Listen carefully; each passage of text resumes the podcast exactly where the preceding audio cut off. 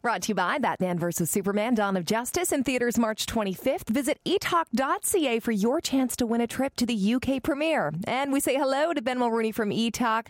Kim fights back, Jon Snow leaves the show, and John Goodman gets snubbed. We've got a lot to get to. Hey, Ben. Hey, Ashley. Well, Kim K will not back down.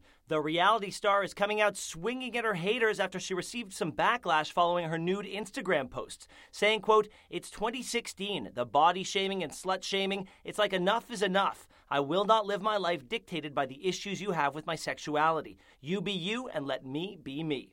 Next, Jon Snow is no more. The trailer for season 6 of Game of Thrones has been released and it pretty much confirms Jon Snow is dead.